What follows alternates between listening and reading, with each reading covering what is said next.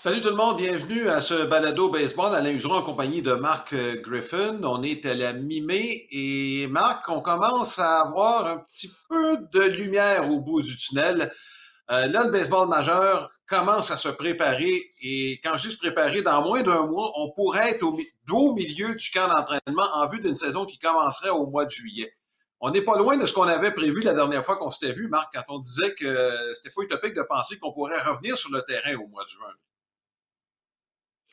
Bon, exact, Alain. C'est pas, euh, c'est pas chose faite, évidemment. Il y a beaucoup de choses à régler, mais euh, disons qu'on avance. Euh, je pense que les statistiques sont intéressantes, mais il y a encore beaucoup de questions à répondre au sujet bon, de la sécurité des joueurs. Il y a cette fameuse entente financière entre les deux parties qui semble aussi bon, très difficile à régler. donc, on n'est pas sorti du bois, mais je pense que les efforts sont là. Euh, là, il va falloir que, évidemment, autant les joueurs que les propriétaires mettent un peu d'eau dans leur vin, Alain, parce que si jamais, imagine-toi là que si la saison pouvait commencer par, en raison évidemment de bon l'accord de la santé publique et des euh, gouverneurs des États qui approuvent bon tata tata là, euh, mais que ça ne joue pas parce que les joueurs ne s'entendent pas financièrement avec les propriétaires, ça, ça serait évidemment un désastre épouvantable. Oui, bien, sur le plan des relations publiques, assurément. Marc, on va mettre quelque chose au clair du, point de vue santé. Euh, et là, j'englobe tout, santé publique, santé des joueurs, santé globale. Le baseball majeur ne, ne fera pas de compromis. Je pense pas qu'il y ait quoi que ce soit qui va accrocher entre les joueurs et les propriétaires. je pense que c'est du même avis que moi là-dessus. Si ça accroche, c'est pas là que ça va accrocher. Le baseball majeur va tout faire pour protéger les joueurs, protéger le public. Il n'y en aura pas de public, là, mais euh, oui, le public en quelque sorte dans le sens où les joueurs, en étant protégés, ben, vont protéger leurs proches également. Donc, de ce côté-là, je suis convaincu qu'on ne fera pas de compromis. Oh, tout à fait, tout à fait. Pour assurer joueurs, famille. Euh, mais, vous savez, il faut comprendre aussi que peu importe, euh, même si on prend toutes les mesures nécessaires pour la santé, il va quand même y avoir un risque. Comme il y a un risque, Alain, si tu décides d'aller ah à, la quincaillerie tantôt pour aller chercher quelque chose, il y a un risque pour tout le monde. Donc, je pense qu'il, tu sais, à quelque part, euh, le baseball majeur qui s'est même doté de son propre laboratoire, il y a beaucoup d'argent investi euh, pour mm-hmm. justement rassurer les joueurs dans, de, ce côté-là. Donc, ça sent bon, euh, ben, ça sent bon. C'est de bon augure du côté santé à, à ce niveau. Maintenant, la question, qu'est-ce qu'on fait s'il y a un joueur qui teste positif? Qu'est-ce qu'on fait s'il y a un test? Euh, bon, alors là, mais ce qui est intéressant avec la pandémie partout, intéressant, c'est peut-être pas le bon terme, là, mais au moins on apprend des choses et là, on sait mm-hmm. mieux euh, cadrer si jamais il y a effectivement quelqu'un ou un joueur ou un membre du personnel qui teste positif. On est capable maintenant d'un peu mieux cibler qu'est-ce qui s'est passé pour éviter la propagation, ce qui fait en sorte que ça aussi, ça pourrait rassurer joueurs et familles. Oui, ça pourrait poser un problème, Marc. Si on est obligé de mettre une équipe complète en quarantaine parce qu'un joueur ou deux euh, sont, pris avec euh, le COVID-19, c'est là où, pour la poursuite de la saison, qu'on pourra avoir un sérieux problème. Puis, Marc, on pourra avoir toutes les solutions qu'on voudra. Euh, ça, c'est vraiment un scénario euh, qui serait cauchemardesque pour n'importe quelle ligue. On parle du baseball majeur, mais on peut euh, l'Allemagne qui a commencé à jouer au soccer à l'intérieur. S'il faut qu'il y ait un ou deux joueurs au sein d'une même équipe qui sont prêts avec ça, euh, là, à ce moment-là, c'est presque de commencer à zéro. Moi, c'est ma seule inquiétude que j'ai. Repartir, on a besoin, je pense, de divertissement, mais faut vraiment tout faire pour éviter ce scénario-là. Et le risque zéro n'existe pas. Donc, on y va avec ben un risque, je pense, assumé. Là. Ce qui est intéressant, tu l'as mentionné, c'est qu'il y a d'autres sports ailleurs dans le monde. On parle, si on parle de baseball, bien évidemment, Taïwan, la Corée, c'est déjà démarré. Donc, on est capable d'apprendre aussi de ce qui se passe ailleurs avec d'autres sports. Mais tu l'as dit, il, va y avoir un risque. Peu importe, même si on attend dans six mois avant d'amorcer des saisons de sport, il va y avoir des risques. Alors là, c'est comment les assumer, ces risques-là, comment, euh, bon, justement, éviter le pire. Euh, il n'y a pas vraiment de réponse facile à ça. Euh, mais je pense que de plus en plus, plus le temps avance, plus l'été, bon, il fait beau, euh, les gens sont en manque de sport, les gens, même les joueurs veulent jouer la plupart. Je sais que bon, problème contractuel un peu, mais euh, au-delà de ça, je pense que ça ferait bien pour, ça ferait du bien à tout le monde, autant joueurs que partisans, qu'on puisse avoir un peu de sport. Oui, et de divertissement, je te dirais de façon générale. Marc, euh, maintenant, euh, le nœud du problème, c'est l'argent. Euh, on a parlé, un, du fait que le baseball majeur envisageait une réforme. Ça, c'est bien avant la COVID-19, une réforme dans laquelle on souhaitait que Montréal soit impliqué parce qu'il y avait deux équipes supplémentaires dans le baseball majeur qu'on voulait ajouter. Je pense que le baseball majeur s'intéressait à ça. Et j'ose croire que Montréal faisait partie de l'équation, même si on était très discret. Mais là n'est pas la question en ce moment. Ces réformes, euh, il y en a quelques-unes qui vont être appliquées. On parle du repêchage à cinq tours. Mais avant d'aller là, Marc, il faut régler l'aspect monétaire de cette saison-ci. Euh, il y a plusieurs choses là-dedans et la principale marque, c'est la proposition présumée des propriétaires, parce qu'il n'y a rien que les propriétaires n'ont euh, confirmé jusqu'ici, mais une proposition présumée d'une division des revenus à 50-50. Et là, là, là, on revient dans les bonnes vieilles chicanes, propriétaires, joueurs. Euh, il y a une méfiance des joueurs envers les propriétaires qui est, je pense, bon, qui peut être légitime compte tenu de l'historique entre les deux, euh, entre les deux clans. Euh, le 50% Marc, veut, veut pas, ça équivaut à un plafond salarial. Tu limites le nombre, le montant d'argent que tu vas donner globalement aux joueurs ce à quoi les joueurs se sont opposés euh, de toutes les façons possibles. Ça a coûté d'ailleurs en 94, rappelez-vous, une série mondiale, on s'en rappelle un peu trop. Mais de l'autre côté, Marc, tu regardes le 50% et c'est à peu près vers quoi tend la tarte qui est versée aux joueurs depuis quelques années, qui est en descendante et qui va probablement, qui s'en allait en bas de 50% Là, tu dis, est-ce que les joueurs auraient intérêt à l'accepter de façon temporaire avant qu'on négocie pour de bon, parce que la convention collective actuelle, Marc, il reste cette année puis l'année prochaine. Donc, écoute, c'est pas mal de choses dont il faut tenir compte en un laps de temps qui est très, très court. Je me demande, Marc, si on n'est pas mieux de régler ça présentement, la saison actuelle, puis par la suite, ben, on va régler le reste. Ben, écoute, il y a plusieurs choses dans ça, Alain. Tu as tout à fait raison de le mentionner. la, première chose, c'est que moi, ce que je n'ai pas aimé euh, depuis le début, c'est qu'on soit allé public. Quand les, propriétaires ont dit on s'est entendu entre propriétaires, on va faire une proposition aux joueurs, euh, ça c'est une chose, mais là, d'aller public avec bon, le fameux 50-50, ça, je ne suis pas d'accord avec ça. Parce que c'est sûr que les joueurs vont mal paraître. Puis tu sais, euh, Blake ben Snell a parlé, Bryce Harper a parlé, d'autres ont parlé, puis tu sais quoi, Alain, même si ce qui fait bien du sens euh, aux yeux de certains joueurs ou, peu importe. Ils gagneront jamais euh, la faveur du public avec les salaires qu'ils ont. Tu sais, ça, ça marchera jamais. C'est pour ça que, que euh, association des joueurs. Ça prend des porte-paroles, des gens qui vont parler pour eux. Moi, je trouve ça très dangereux lorsqu'un joueur parle en ce moment de salaire, puis c'est pas, c'est pas correct, les propriétaires sont pas corrects, on devrait faire toute notre tu gagneras jamais, jamais comme joueur à parler de ça euh, dans, ce milieu-là. Donc, il faut faire très attention. Alors, c'est mal parti parce que là, euh, ça crie parce qu'on a parlé de ça publiquement. Les joueurs, bon, écoute Alain, c'est exceptionnel ce qu'on voit. Je sais que c'est un semblant de cap salarial, la proposition, mais ça reste quelque chose de tout à fait exceptionnel. Et c'est là que je pense qu'il va falloir trouver un terrain d'entente eh, est-ce que le prorata était vraiment supérieur? Parce que le prorata, semble-t-il, était négocié en pensant que si la saison allait commencer éventuellement, ben, il allait avoir des spectateurs. Donc, des revenus additionnels. On parle de 40% de revenus lorsque il y a, les, billets, évidemment, prix de concession, prix de stationnement, tout ça. Alors, c'est beaucoup d'argent. Bon, les propriétaires, évidemment, eux, sont, sont semble-t-il, très serrés. Ça, ça, va brasser un peu, mais je j'ose croire, Alain, qu'on va trouver un terrain d'entente. Est-ce que c'est un hybride euh, des deux? Est-ce qu'on va. Je ne sais pas. Mais ça reste qu'il faut le régler maintenant, Alain, parce que tu as parlé que peut-être d'ici à peine un mois, si on veut jouer au début juillet, il va falloir que les joueurs s'entendent euh, et les propriétaires pour un mini-camp d'entraînement puis amorcer tout ce processus-là. Euh, oui, écoute, Marc, tu, tu, parlais tantôt qu'on n'a pas intérêt à ce que ce soit public je pense qu'on aurait peut-être intérêt actuellement à garder, euh, à se garder une petite gêne compte tenu, écoute, il y a un paquet de monde qui ont perdu leur emploi et d'entendre des, une industrie qui gagne des milliards, on va s'entendre avec des joueurs qui gagnent en moyenne 4,4 millions avec un salaire minimum à 500 000. Tu comprends que celui qui vient de perdre son emploi dans une usine parce qu'elle ne peut pas fonctionner à cause du coronavirus, euh, pas sûr que ça passe très, très bien au travers de la gorge.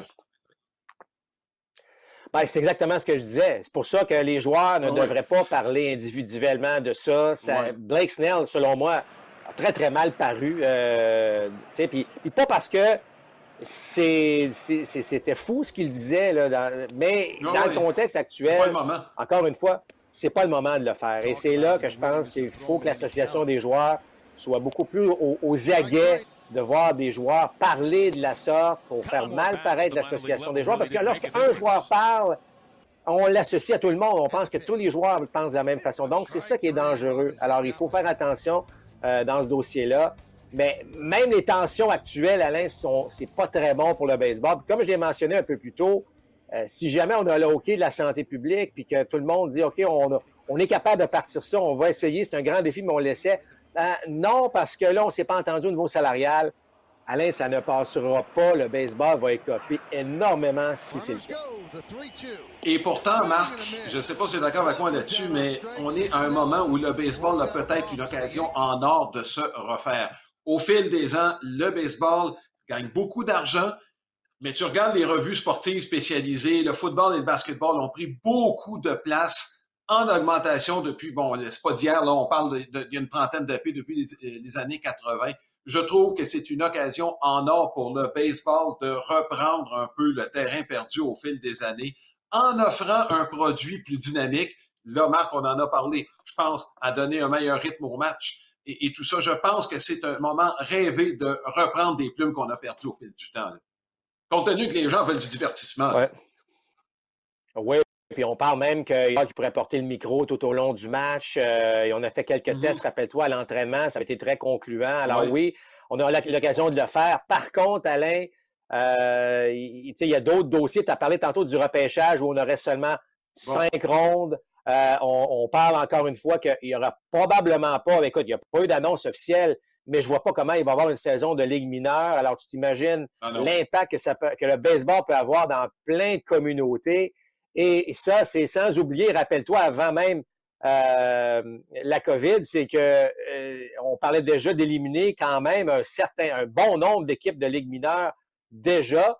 Euh, alors, ça fait beaucoup de, nouvelles qui font en sorte que, effectivement, si le baseball reprend, on aura l'occasion de, de, s'aider un petit peu pour que le baseball reprenne un petit peu le, euh, cet avantage peut-être qu'il y avait euh, il y a quelques années. Oui, Marc, tu parlais, je veux qu'on en revienne euh, au repêchage parce que on l'a vu l'année passée, il y a quelques Québécois qui ont signé des contrats professionnels en étant repêchés tardivement. ce sont des cas exceptionnels, c'est-à-dire que ce sont des joueurs qui auraient probablement été repêchés pas mal plus tôt, n'eût été de leur statut. Je pense à Edouard Julien, entre autres. Euh, pourquoi il n'a pas été repêché avant? C'est qu'il aurait pu retourner dans les universités américaines. Il a décidé de signer un contrat. Il n'a pas été le seul. Là, la stratégie des équipes va changer, Marc, avec les, cinq rondes. Non seulement ça, mais en plus de ça, on se dégage de responsabilités envers des joueurs et on va peut-être perdre même des, de bons athlètes, Marc, en faisant ça. Je trouve que c'est une vision à très court terme et le nombre de ligues mineures aussi qu'on va perdre, Marc. Il y en a, il y a des villes là-dedans qui ne survivront pas au baseball professionnel. Il y en a, je pense que ça va être le cas, euh, dans la ligue, par exemple, de New York, Pennsylvanie. Je ne sais pas si elle va survivre, c'est une des ligues qui est visée, des ligues qui commencent au mois de juin. Là. Je pense qu'il y a des villes qui pourraient être récupérées. Mais dans le nord-ouest américain, Marc, je pense que tu as entendu parler des histoires euh, d'horreur, par exemple. Pedro Martinez qui arrivait quoi de Great Falls. Euh, les trajets d'autobus là-bas sont pas mal plus longs que dans le nord-est américain. Il y a des villes qui survivront pas là-dedans. Et pour le bien du baseball, globalement, je suis pas sûr que c'est une bonne nouvelle, moi. Ben, il faut faire attention, Alain. Euh, c'est vrai, c'est parce que qu'est-ce qui arrive là? Puis Alain, je pense que tu es même encore mieux placé que moi pour en parler, c'est que Bon, les ligues mineures, euh, ça fait longtemps que ça existe. Ça fait longtemps, évidemment, qu'on a plusieurs équipes. Puis, au fil des années, on ajoutait des ligues, tu sais, des niveaux. Tu avais le, bon, évidemment, le 3, tu as le 2A, tu as le A fort, là, le A moyen, le A recru, short season qu'on appelle. Après ça, tu avais même ce qu'on appelle le extended spring. Donc, on mettait des jeunes joueurs, on les gardait longtemps en Floride, dans les terrains 7-8, euh, là, au fin, fin fond du, euh, du, du, site de quel entraînement. Puis Alors, on était rendu à, garder beaucoup de joueurs dans une organisation. Ce qu'on s'est aperçu, il y a deux choses, Alain, rapidement là-dessus, c'est que, un, les plans universitaires sont pas mal meilleurs qu'ils étaient, donc les joueurs arrivent plus préparés. Les fameuses ligues indépendantes ont, ont, pris du galon aussi, euh, Alain. Et là, c'est pas rare qu'on voit des joueurs jouer dans les ligues indépendantes, puis finalement, on va les récupérer, puis on les amène évidemment euh, dans des filiales, 2A, 3A, peu importe, des organisations. J'ai comme l'impression que tout ça, c'est toutes des raisons qui font en sorte que pourquoi on n'élimine pas un certain nombre d'équipes par organisation, donc en même temps, on élimine un certain nombre de joueurs. Euh, donc, en limitant le nombre de rondes, on, fait une espèce de tri. C'est sûr qu'il va y avoir des joueurs qui, euh, des, excellents joueurs qui n'ont jamais été repêchés. Par contre, ce seront peut-être à eux de se retrouver dans les ligues indépendantes, de faire leurs mm-hmm. preuves. Alors, le chemin va peut-être être un peu différent pour ce baseball majeur, euh, mais je pense que les bons joueurs auront quand même l'occasion de démontrer ce qu'ils savent faire. Et n'oubliez pas que si tu parlais de New York Penn League, si jamais cette ligue-là ne marche, ne fonctionne plus, ou en tout cas, il n'y a pas assez d'équipes pour que ça fonctionne. Ça pourrait être récupéré aussi par les ligues indépendantes qui se retrouvent, euh, tu sais, parfois avec des 6, 8 équipes. Tu pourrais trouver avec des belles ligues de 14, 16, 18 équipes à ce moment-là. Alors, tu sais, c'est sûr que c'est pas rose ce qui se passe, mais il y a peut-être des solutions qui pourraient aider le baseball euh, mineur, le professionnel mineur, à suivre dans ça et à finalement euh, développer des joueurs. Mais pour ce faire, évidemment, ça va prendre des spectateurs dans les estrades parce que vous savez, le budget des, équipes de Ligue mineure, pas de contrat de télé, c'est pas bien bien en termes de, publicité. C'est le nombre de personnes qu'il y a sur les sièges qui est important. Puis là, ben, vous comprendrez qu'avec la pandémie, euh, c'est impossible. Alors, euh, j'ai peur que plusieurs équipes qui, euh, malheureusement, ne pourront survivre à tout ça. Oui, Marc, euh, écoute, on veut sauver de l'argent, on veut se dégager de responsabilité, je pense un peu dans le monde du baseball en, faisant ça. Est-ce qu'on va vraiment sauver de l'argent? Puis là, je te, mets un cas hypothétique, Marc. Tu as un joueur qui s'en va avec les capitales de Québec, parce que c'est sûr, que Michel Laplante va avoir pas mal plus de choix pour le, le calibre des équipes indépendantes va augmenter, là, ça c'est sûr. Mais admettons, tu en as un qu'on a échappé, par exemple. Je vais te donner un nom, un Hunter Pence. Lui, ça n'a pas été un choix de première ronde de la façon qu'il court, qu'il lance et qu'il frappe. Il n'y a pas un recruteur qui va dire à son patron, ben lui, je l'aime, repêche au premier tour, il va le voir une fois, il dit non, c'est pas un joueur de baseball. Bon. Hunter Pence, tu le vois aller, il n'est pas repêché dans les cinq premières rondes, décide de s'en aller à Québec pour l'été. Là, il frappe 350, défonce les clôtures, joue bien en défense, court bien. Écoute, là, tu as 26 équipes qui courent après ça va coûter pas mal plus cher avoir Hunter Pence que si tu l'avais repêché au septième, ou à la septième ou huitième ronde. Donc, sur le plan monétaire, est-ce qu'on va gagner tant que ça? Je le sais que c'est davantage l'exception. Il y a des montants d'argent supplémentaires là, qui vont être impliqués pour les équipes du baseball qui vont avoir besoin de bons joueurs. Ben, tout à fait, Alain. Euh, c'est un plan envisagé, enfin pas un plan, c'est un scénario qui est envisageable absolument. Oui. Euh, bon, Hunter, ben oui, dans le sens que tu as raison de mentionner est-ce qu'on va sauver tant d'argent? Euh, je sais pas. Je sais pas, on n'a pas les livres, évidemment, mais euh, je pense que on veut diminuer le nombre de joueurs dans une organisation avec laquelle tu contrôles. On va assez d'épurer pour avoir les meilleurs.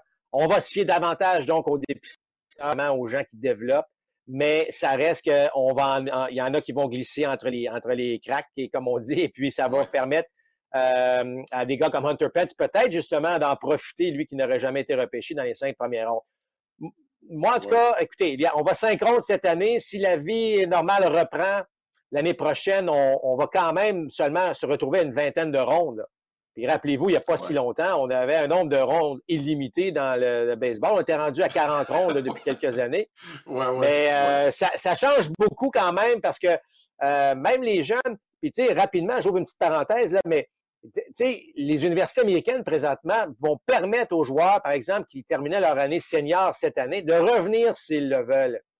Mais là, le, ah jeune qui ah signait, qui s'en va comme une première année, peut-être qu'il va jouer pas mal moins que prévu, étant donné que là, tu sais, il va avoir une espèce d'effet d'entonnoir là, que je ne sais pas comment on va régler, mais c'est pas c'est pas des situations faciles pour les jeunes joueurs de baseball actuellement, euh, autant du côté universitaire que professionnel. On traverse une espèce de crise, mais j'ai confiance quand même que tout ça va faire en sorte qu'on va épurer peut-être un peu, mais qu'on va retrouver quand même un sens euh, de, d'une situation plus intéressante pour eux autres.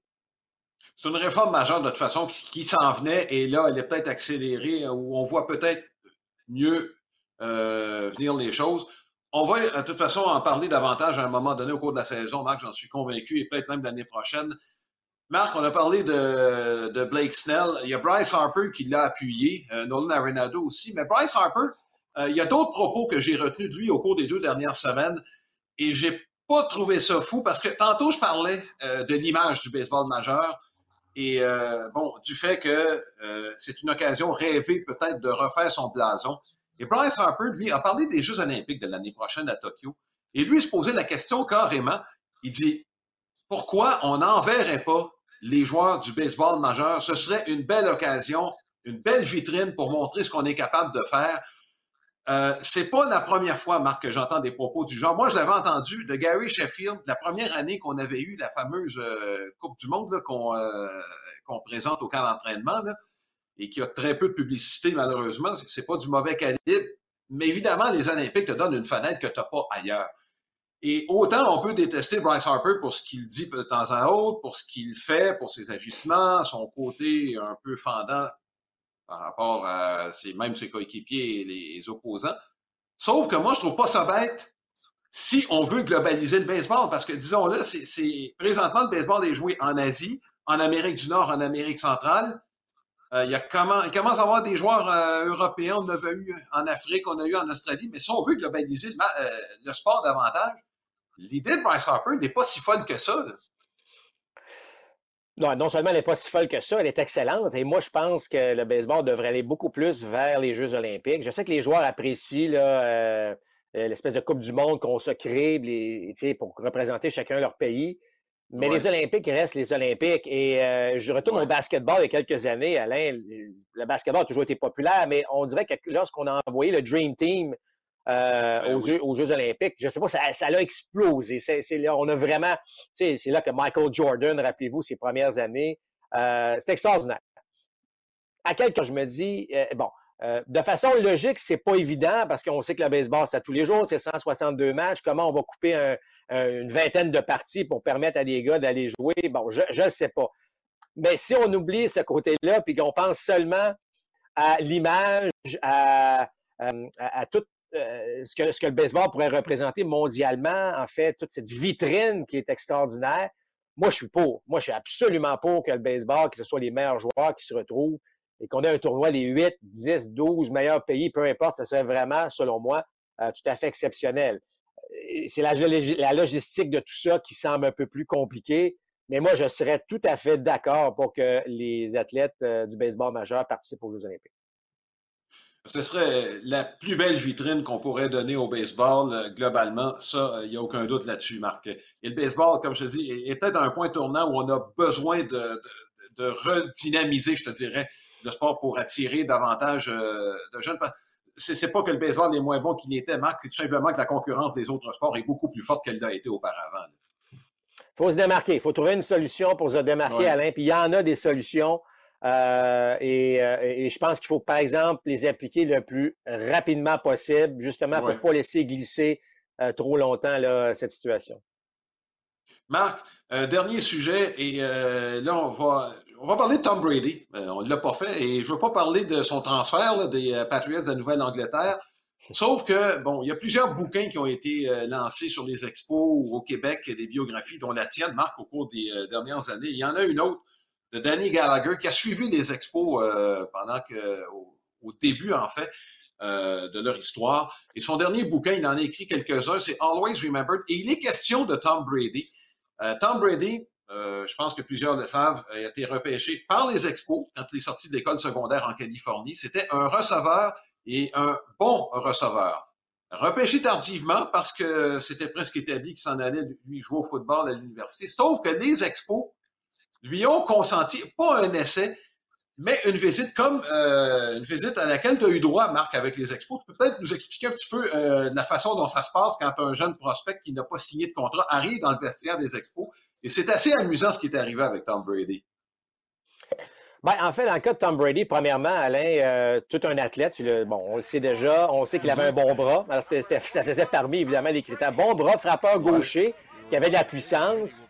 Et on disait aussi, dans le cas de Brady, que son, son, base, son sens du jeu, qu'on appelle le baseball sense, était mhm. aussi déjà très avancé. Donc, beaucoup de qualité dans le cas de, de, Tom Brady.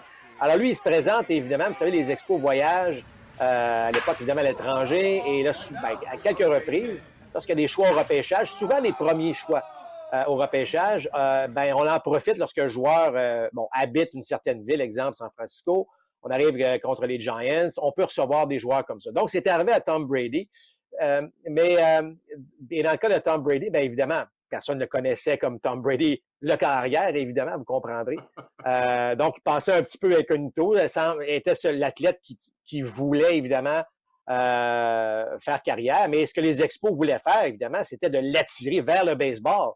Et, euh, Mais dans le cas de Brady, là, si on, y va rapidement, c'est euh, un athlète qui déjà semblait se diriger vers le football, mais ironiquement, trouvait que physiquement, pour lui, c'était plus dur de jouer au baseball qu'au football. Euh, lorsqu'il était receveur, bon, et à la fin d'un, match, euh, quelques balles ricochet, doit s'agenouiller, doit glisser sur les buts, doit courir, tout ça. Alors, on trouvait que physiquement, c'était, euh, c'était plus difficile. C'est quand même assez ironique de s'imaginer qu'un gars de la NFL trouve ça plus, plus difficile physiquement de jouer au baseball comme receveur que comme corps arrière. Oui. Et euh, ce qu'on ajoute dans le livre aussi, Marc, je ne sais pas si tu avais eu, toi, des contacts avec des joueurs euh, quand tu avais eu ton essai, mais dans le cas de Tom Brady, c'est que là, les jeunes joueurs, ben, c'est une équipe jeune, évidemment, les Expos. Il est arrivé en 95, donc les vétérans avaient été liquidés, rappelle-toi.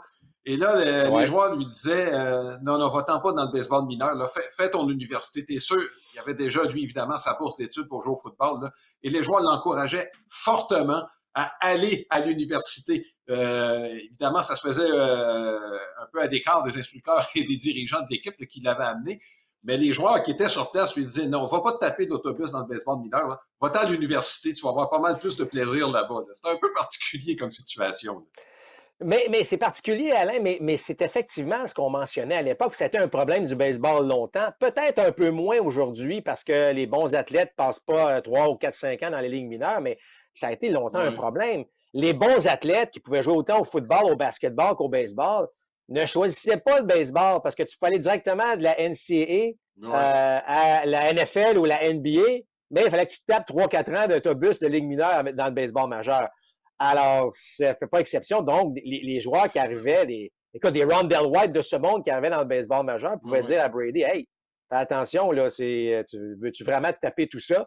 Euh, donc, c'est, oui, c'est ironique, mais ça jasait déjà, moi, à mon époque, ça, ça jasait déjà parmi, justement, les, choix de première ronde ou deuxième ronde qui avaient peut-être un choix euh, de jouer professionnel ou non, de retourner à l'école ou de, faire d'autres sports. Et souvent, les conseils que les gens leur donnaient, c'est rester à l'école ou choisir un autre sport. Alors, je pense que la tendance a vraiment changé, par contre, aujourd'hui, en tout cas de plus en plus ce qui est de bonne chose parce que je trouve qu'au baseball, on voit de plus en plus de bons athlètes. Euh, chose que, je ne dirais pas que les, athlètes n'étaient pas bons il y a 30 ans, mais on voit des, athlètes qui auraient pu faire carrière dans d'autres sports choisir maintenant le baseball. Comme on voit au Québec d'ailleurs, pourquoi on voit autant de Québécois aujourd'hui? C'est qu'à une certaine époque, ben, on choisissait le hockey parce que le hockey est un avenue plus facile. Là, on réalise aujourd'hui qu'on pourrait aller au baseball, bon athlète, qui était bon athlète au hockey aussi, mais tu peux quand même faire ton université aux États-Unis, faire carrière quelque part, vivre des aventures extraordinaires, puis par la suite, évidemment, euh, advienne que pourra. Alors, je trouve ça quand même très, très bon de voir ça, mais c'est ironique de voir un Tom Brady qui a connu autant de succès se faire dire euh, ces choses-là par euh, d'anciens joueurs des Expos. Ouais. Toi, Marc, il n'y a personne qui t'a suggéré d'aller jouer au hockey plutôt que de taper les ligues mineures? Non, non, non, non, non. Moi, non, j'ai jamais. Moi, j'avais pas, j'avais pas de choix. Personne ne savait que je jouais au hockey, puis j'avais pas, j'avais déjà signé professionnel. Fait que tu comprendras. Ben, j'allais signer professionnel, donc euh, moi, je voulais juste jouer au baseball puis m'en aller le plus haut possible. Il n'y a personne qui m'a découragé. Au contraire, on m'a fortement encouragé de poursuivre. Oui. Parce qu'il faut bien rappeler que Mark Griffin avait quand même un talent certain au hockey. Je ne dis pas un certain talent, je dis un talent certain au hockey, mais tu as dû faire un choix à un moment donné. Là, puis euh, le baseball t'a bien servi, disons, dans l'ensemble.